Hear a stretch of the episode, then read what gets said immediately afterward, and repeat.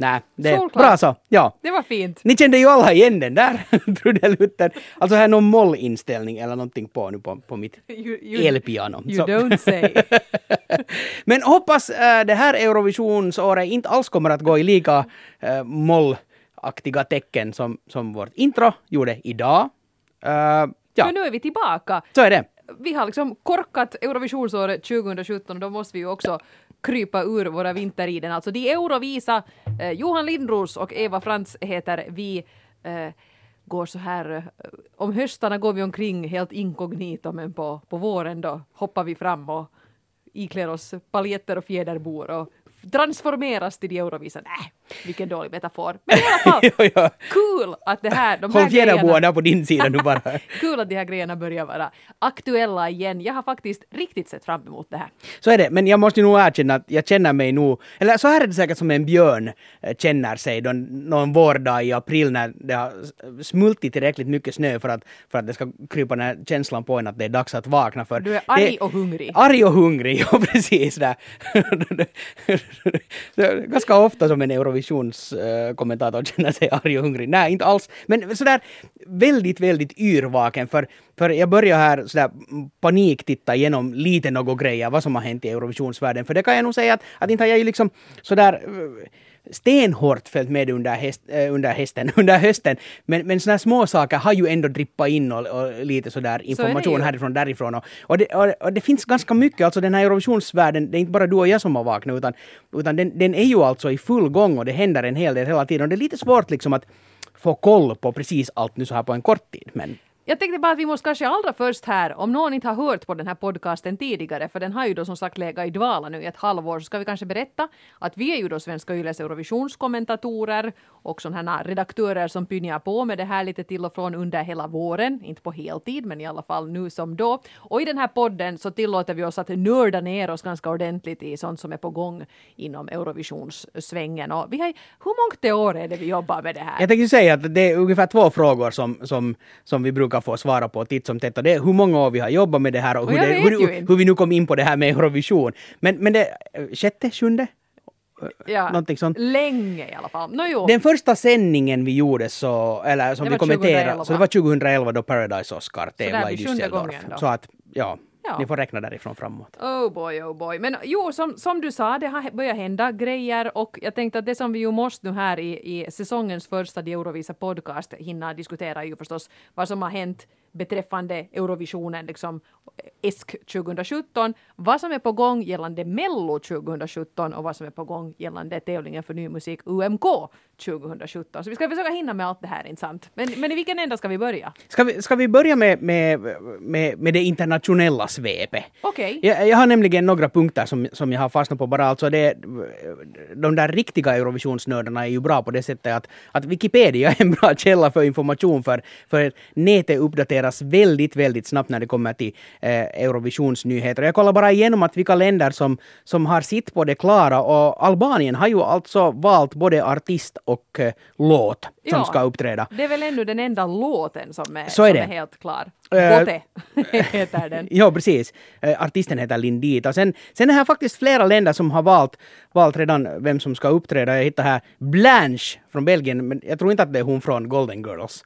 Oj, vad roligt det skulle vara. Det skulle ha varit något. Ja, egentligen är det en jätteung tjej som heter Elim och som har bytt namn, eller tagit artistnamnet Blanche eftersom hon tycker att det är så många som det finns så många artister som kallar sig för, för Ellie och Nelly och det ena och det andra, så, så hon valde Blanche. Ehm, det var nu kanske den största, de där, de, eh, de här de som är automatiskt i, i, i final, alltså Frankrike, Tyskland, Italien, Spanien, Ukraina nu då i, förstås i år och Storbritannien har, har inte ännu valt. Men jag såg någonting intressant om den tyska uttagningen för jag tyckte att det, det fanns lite, lite UMK-vibbar över den. Är det sant? Eh, de har nämligen fem uh, jätteunga typer. Den äldsta är så gammal som 28 år som kommer att tävla. Men sen var det någon som var, som var 19 och, och, och, och 20 och 25. Och så, här. Så, så fem stycken unga typer som ska tävla. Om jag nu har förstått det här rätt så kommer den här uttagningen att gå till som så att de har också någon sorts jury som liksom lite kommenterar och, och, och jobbar med dem. Men, Och det är eh, då relativt okända namn säkert. Så, så har de ju nog lite gjort nu här på sistone. Ja, precis.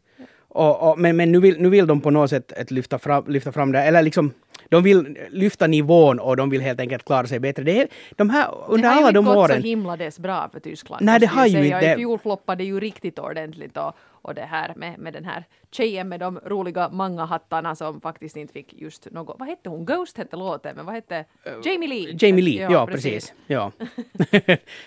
Så jag, jag, jag kan förstå att de, de är ute efter att lite förnya sig där, för att det har helt enkelt inte gått hem. Det kanske har blivit en rolig hype kring det i Tyskland och de har ju litat jättemycket. De har ju faktiskt trott på de här låtarna de har skickat. Nu kommer det nog att hända grejer, men inte sen ändå. Och sen just det att de har haft så otro, alltså liksom sådär verkligt okända typer och via en massa wildcards via publiken och, och så har någon har hoppat av i sista minuten och sagt att jag vill inte göra det här, att någon annan får hoppa in istället och, eller den som blev tvåa i tävlingen. Men nu har de äh, några låtar som är liksom specialskrivna just för för, med tanke på Eurovisionen eller, eller för den här uttagningen. Så, så det ska bli intressant att se. Men, men just äh, Lena ska jag sitta med i den här juryn. Aha, Och Lena var- Mayer Landrot Precis. som, som, som ju då klarade sig bra, hon vann ju. Ja. Och till och med när hon var med året därpå så gick det ju, jag menar hon, hon var ju liksom klart i, i final då förstås med den där Taken by a Stranger, men den klarade sig också riktigt bra. Sen dess hade det ju bara skitit sig. Ja, det är något som, som jag skulle vilja se lite mera detaljer kring, att hur det kom sig att, att hon, hon uppträdde två år i rad.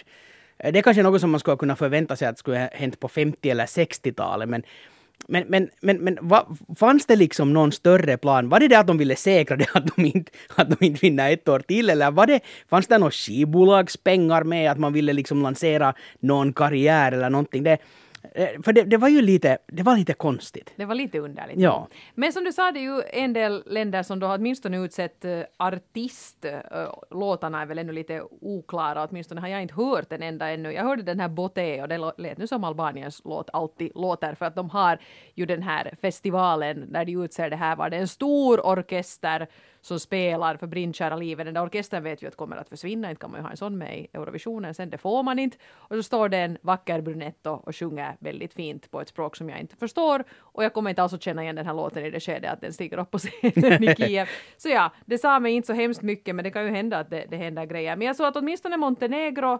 Armenien, Österrike, Irland och Azerbajdzjan har också utsett sin artist. Eh, Sa du Cypern?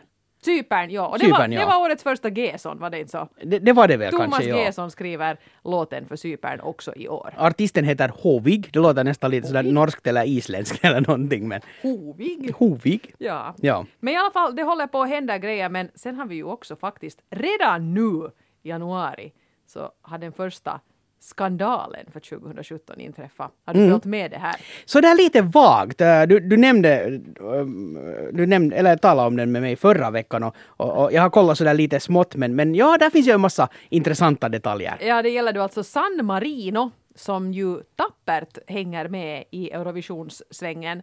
Eh, utan nu någon förfärligt stor framgång. I flera år så förlitar de ju sig på låtskrivaren Ralf Siegel och sångerskan Valentina Monetta som ju faktiskt, jag menar det blev ju bättre och bättre för var, vart år som gick och sen när det började... Man lär sig så länge man lever. Sen när det började bli riktigt bra så, så då avbröt de då det.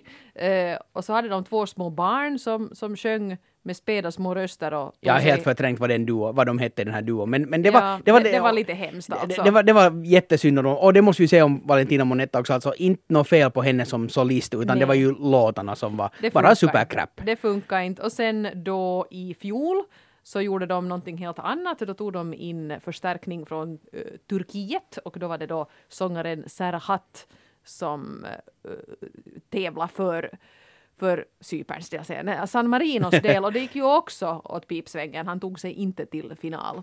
Och ja, men i år då så har det uppdagats att eh, det här verkar allt väldigt diffust och det här är liksom nu baserat ganska mycket på rykten och vad folk påstår till höger och vänster och vi ska göra klart för alla här att vi vet inte riktigt vad som har hänt här. Men det som sägs nu här är att två stycken, åtminstone två stycken italienska eh, artister, en som heter Arisa och en som heter Tony Maiello, de hävdar att San Marinos TV-bolag eller de här arrangörerna har varit i kontakt med dem och frågat att skulle ni kunna tänka er att ställa upp då, alltså enskilt, en liten intresseförfrågan att skulle du kunna tänka dig att tävla för San Marino? Inget konstigt med det, jag menar det är ju klart, jag menar San Marino är ett pyttelitet land, där bor inte så mycket folk, det är inte alls underligt att, att söka. Italien ligger ju nära till hands. Men det som kanske inte så där helt kom il få här är att det har ingått ett litet villkor i det här. Att till Arisa har man tydligen sagt att om du då representerar oss så ska du vara beredd att betala 300 000 euro. Till Tony Majello sa de samma sak, summan var då 500 000 euro. Så du får vara vår artist men spotta fram en halv miljon. ja, det, det, det är ett intressant påstående. Och vi har ju lite våra teorier kring hur det här systemet kan ha uppstått och det har ju nog kanske lite att göra med vad vi såg i Stockholm i fjol med San Marinos delegation där. Mm. Eh, bara en sån grej att vi råkar ju bo på samma hotell som Serhat och hans entourage. Och det var ju nog liksom det var ju nog liksom stjärnan som satt där som var ju i hotellfrukosten. Nicky Byrne från, från Irland. Han stod snällt där i omelettkön med alla andra. Men San Marino, de hade flera bord reserverade varje morgon i den där stressiga frukostsalen. Det var dukat och det var fint och där satt de. Och det där måste ju ha kostat. Helt säkert. Och då infinner sig frågan vem var det som betalade?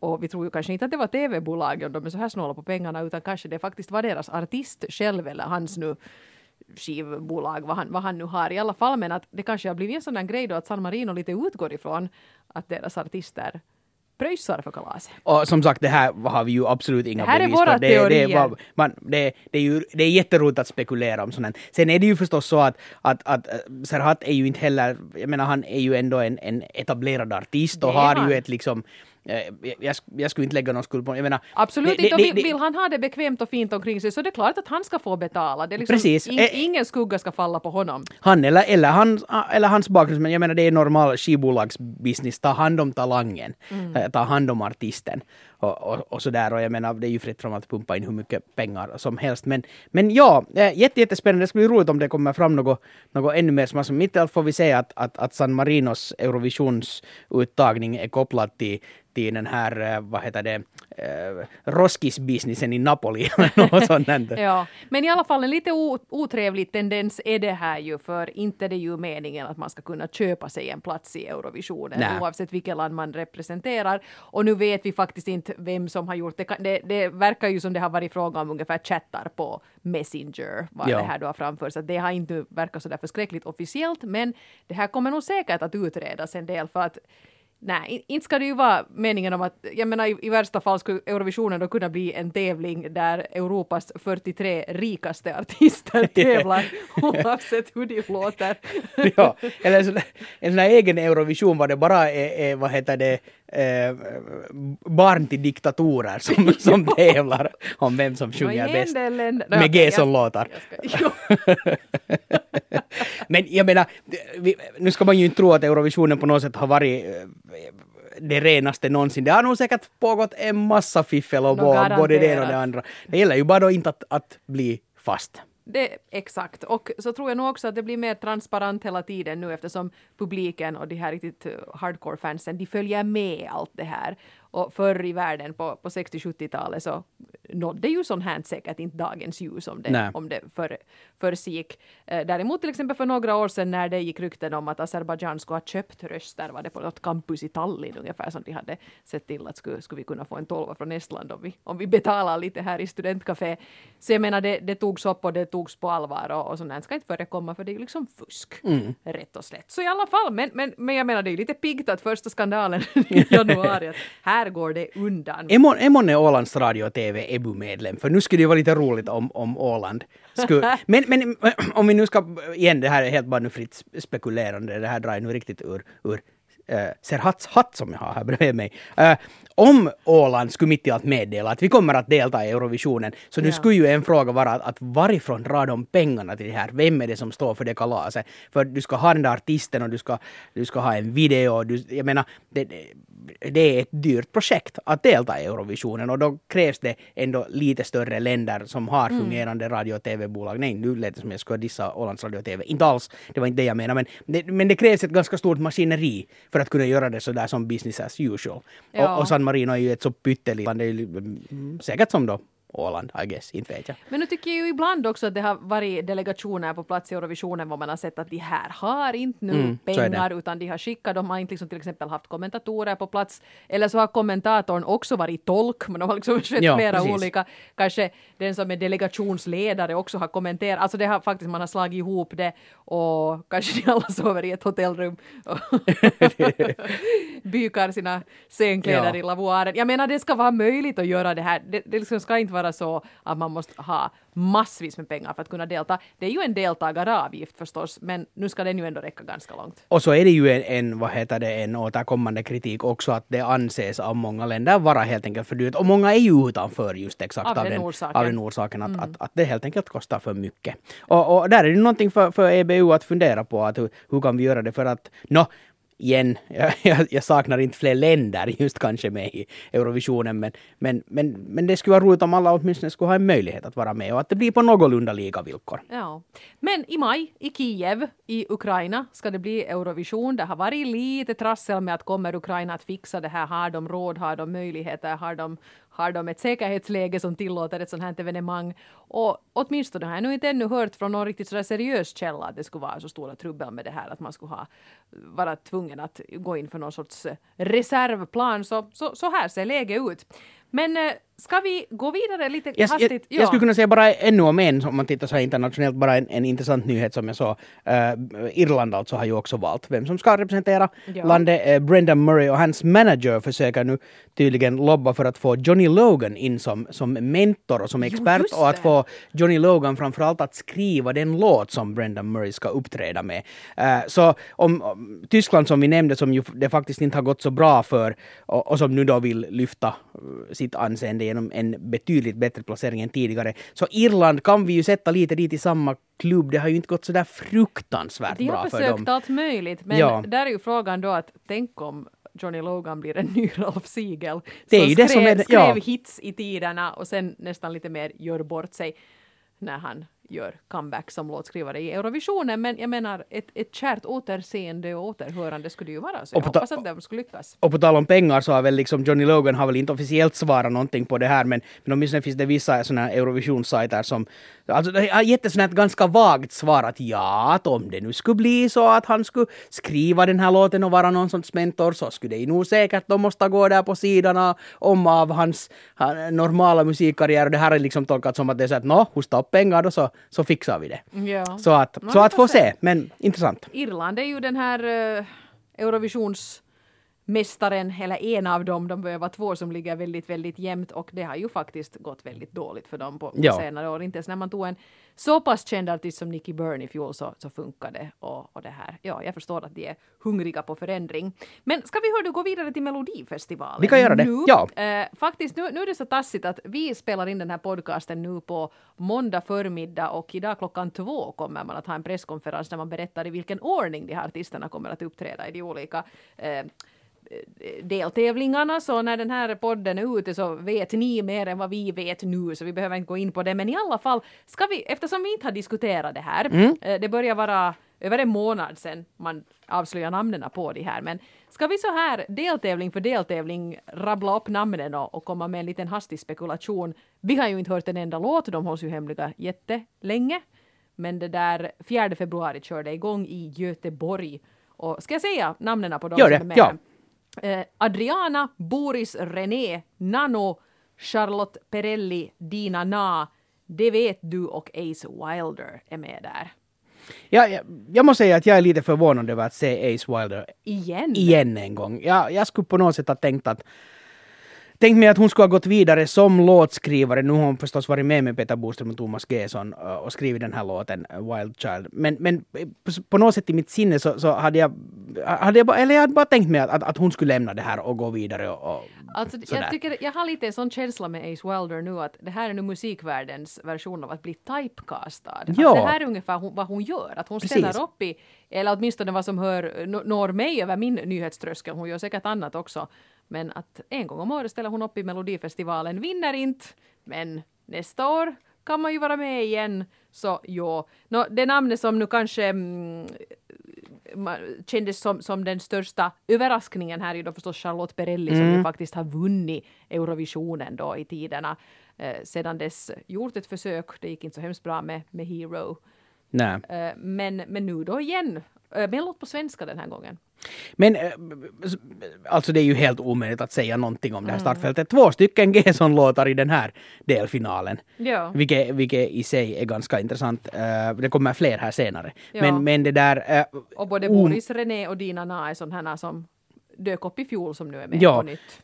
helt totalt omöjligt att säga. Vill man riktigt vara vild så, så jag skulle kanske tippa i det här skedet, och det här är ju verkligen utan att veta något om något, men mm, kanske Perrelli och, och Ace Wilder. Ace Wilder skulle inte vara med i år igen om inte nu låten faktiskt är Ja kanske 15 gånger bättre än, än de två tidigare tillsammans. Jag, jag, jag skulle inte se någon poäng i det. Och det måste vara något ganska annorlunda. Så är det, För att med ja. någonting i samma stil så, så känns det ju bara dumt. Precis. Nästa deltävling är sen i Malmö den 11 februari. Där har vi Mariette, som jag också varit med för, Benjamin Ingrosso, eh, Dismist, Roger Pontare, Lisa Ajax, Etsia och Alajavan. Igen, jätte, jättesvårt. Lite roligt ju- att Roger Pontare är tillbaka. Och det är ju nog roligt med en sån här mix av sån här som faktiskt har varit med för, för lite längre tid sen. Pontare har ju, han vunnit två gånger. Han vann en gång som solist och en gång när han sjöng duett med Just det. Marie Bergman. Ja.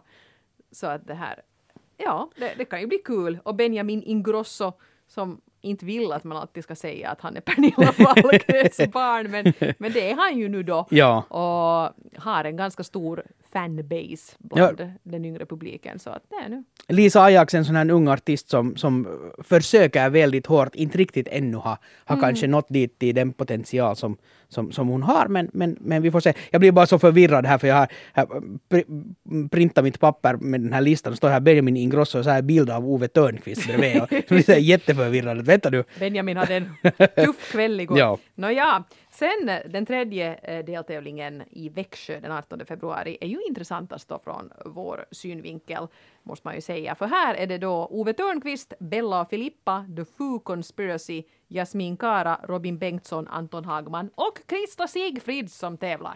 Här är väl nog den allra största överraskningen måste ju vara Ove Törnqvist.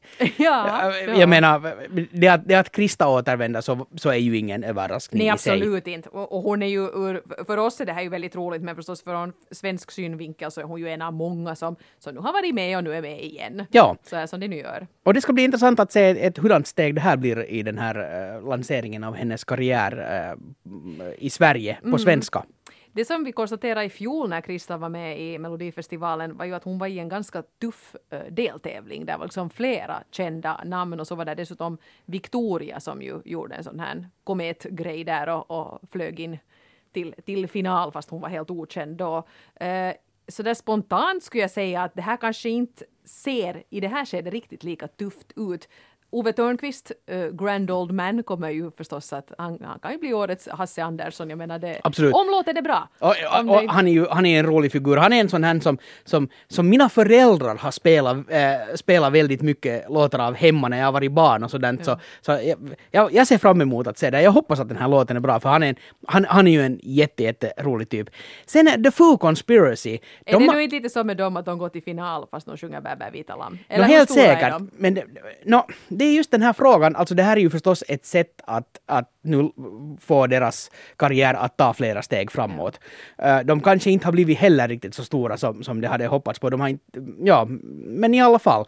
Nu har de ju alltså en väldigt eh, etablerad låtskrivare med sig. Robert John Matt uh, Lange kanske man säger. Han är ju alltså sån här som legendarisk producent och låtskrivare som han har alltså producerat allt från ACDC's Highway to Hell-skiva. Uh, vänta, jag hade, jag hade någonstans fixat en lista här. Uh, en sån här gammal, gammal legend. Uh, no, ACDC är bland annat en, och Brian Adams och sådana som man jobbar Ja. med. Och det här är nu ett stor, en stor fråga, att, att jag menar, jo, en legendarisk låtskrivare, men lyckas man få in det, få in det i att sitta i ett sånt här modern, sån här modern stil som The Foo Conspiracy ändå gör. Men av deras senaste låtar som de har gjort, vi har spelat en del på extrem också, och, och det låter alltså, de har potentiellt eller potential att klara sig väldigt, väldigt bra i den här tävlingen och också i Eurovisionen. Men som du säger, det faller ju, står och faller med låten. Ja. Men om det fortsätter i samma utveckling som det har varit tidigare så kan det potentiellt bli deras stora genombrott. Jag har jättedålig koll på de här för jag hör ju inte till deras primära målgrupp nu på, på något sätt. Men man såg ju nog genast när de här namnen avslöjades att det var kring dem det blev en ganska stor bass så här på sociala medier. Så att där är nog förväntningarna höga. Den sista och fjärde deltävlingen sen i Skellefteå 25 februari, Victoria som vi redan nämnde, Les Gordons, Sara Varja och Juha Mulari, John Henrik Fjällgren och Aninia Axel Schylström, Alice och Loreen. Det här tycker jag är en ganska tuff deltävling. Väldigt tuff. Här är många sådana favoriter från förr. För som du sa, vi vet ju inte vilken ordning de kommer att tävla, men, men Victoria har ju alltså väldigt mycket potential också. Eh, Det går ganska bra för henne just nu känns det som. Men, men, men Loreen, det ska bli väldigt intressant för precis som med, eh, som med Ace Wilder så kommer hon ju nog inte tillbaka till Mellon heller med någon låt som inte håller. Det, det, det, det vägrar jag tro. Nej. Och när man ser på vem som har skrivit dem, eh, Anton Hård av Segerstad, Joy Deb, Linnea Deb och sen då Loreen. Så, så få se alltså, det, det här kommer ju att vara jättespännande att få höra. Ja, och, och hon är ju nog den som har mest på spel nu här. För att det är så roligt för att till exempel såg jag nu en diverse intervjuer med, med UMK-artisterna för i år vad de ska ange sin all time favorit Eurovisionslåt och nästan alla säger ju Euphoria. Att Ja. Fast den börjar ha några år på nacken så den är ju liksom så legendarisk. Kom nu sen där och försökt breda den.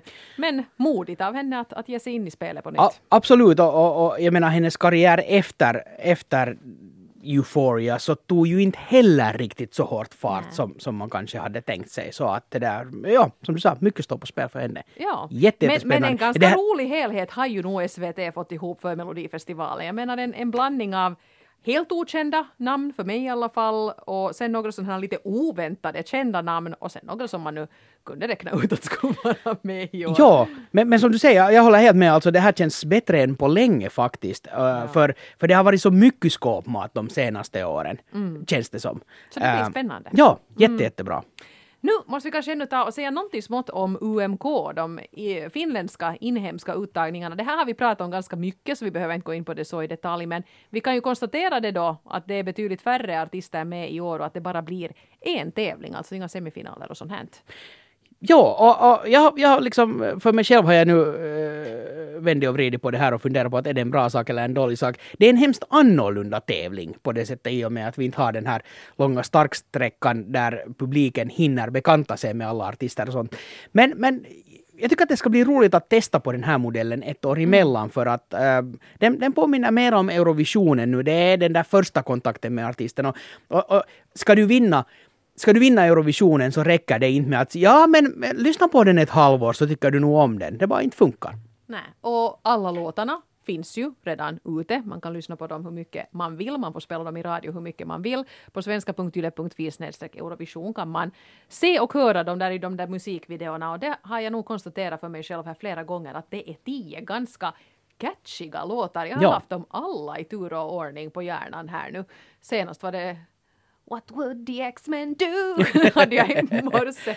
Ja, får se nu. Ingen har liksom riktigt plockat upp det här med X-Men i den här texten ännu. Men det är ju kanske uh, huruvida det är trademarkat och det är riktigt säkert trademarkat. Artisten Men, är det som sjunger så. men kanske vi ska se hur den klarar sig. Det är väl ingen liksom, poäng med att lyfta ett, eh, göra ett hallå om det nu om, om, om hon inte vinner. Men det som Och jag det tycker vi. man har lyckats med i år i UMK, kanske i och med att man hade ett så pass litet urval att det ändå bara är tio artister som tävlar, eh, det är att jag tycker det har blivit en ganska stor sån här buzz kring Mm. de här bidragen internationellt. Och där är det ju också, det som har fått en hel del uppmärksamhet är ju förstås det faktum att Günther, eh, den här från tidigt 2000-tal, eh, vad ska vi säga, är han nu europop eller bubbelgumpop eller vilken genre han nu riktigt representerar, men sån här dansmusik då, kanske inte helt seriös. Han hade Eh, inte råd att vara med i San Marino. Så. Nej, Nej. tyvärr Günther. Nej, Ralf Siegel skriver en låt för Günther. Men i alla fall att han nu var med, han är ju kanske den som är kändast i Ja. det här skedet. Men sen är det nog kul att det är ju två finlandssvenska artister med som båda har fått ganska mycket vind i seglen. Eh, mest nu kanske inom Eurovisionskretsar då Emma med Circle of Light som tydligen har tagits emot riktigt så här positivt av Eurovisionsfansen som tycker att det där är en riktigt bra Eurovisionslåt och den skulle vi vilja höra i Kiev. Men också Alva, Eh, 16 år från Bennes med Arrows, har ju folk tyckt om. Och, Ja. Och det där, det är inte alls omöjligt skulle jag våga påstå att vi skulle ha en finlandssvensk representant i år igen. Nej, det ser ganska bra ut. Och just den här internationella juryn och hur den kommer att påverka resultatet, det ska bli jätte, jättespännande att Ja, se. för det är alltså en internationell jury som har hälften av makten i år. Och det är ganska mycket. Det är mycket. Och Ja. vi vet faktiskt inte ännu just någonting om den här internationella juryn. Att är det liksom musikkännare? Är det så att de går ut på vet du, ett torg i Düsseldorf och så får göra en liten vox och där har vi Ungerska taxichaufförer och italienska talande schweizare. Och, aerobic-instruktörer från Bulgarien. Jag, jag vet inte riktigt hur de har gjort det här men i alla fall det här kommer ju att påminna mer, det här är ju precis samma faktiskt som Melodifestivalen har kört nu. Och inte har det ju varit något fel på de låtar som har vunnit där utan det har ju nog gått ganska bra för dem. Väldigt bra. Och, och det här är nu sagt i flera strutar, men jag tänker du nämna det igen. Jag tycker att det är roligt att det är eh, fler proffslåtskrivare än någonsin med i den här tävlingen. Väldigt många finlandssvenskar dessutom. Men För första gången i år känns det som att UMK är ett låtskrivarår. ja, faktiskt. Och, och, det, är, och, och det, är, det är ju kanske där som Eurovisionen har börjat.